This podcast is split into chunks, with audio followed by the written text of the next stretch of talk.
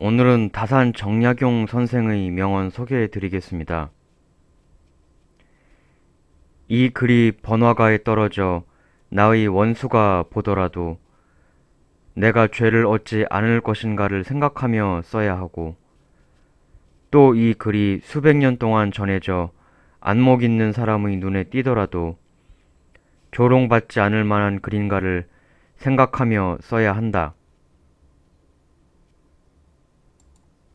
내 원수가 들어도 전혀 문제가 되지 않을 말.